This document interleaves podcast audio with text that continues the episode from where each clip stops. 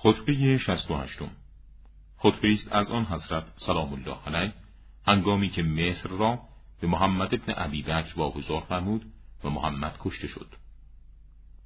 من می‌خواستم ولایت مصر را به حاشم ابن عتبه واگذار کنم. اگر او را وادی مصر کرده بودم میدان را بر دشمنان کامجو خواهی نمی کرد و فرصتی به آنان نمی‌داد. سرزنشی بر محمد ابن عبی بکر نیست. او محبوب من بود. من او را پرورده بودم.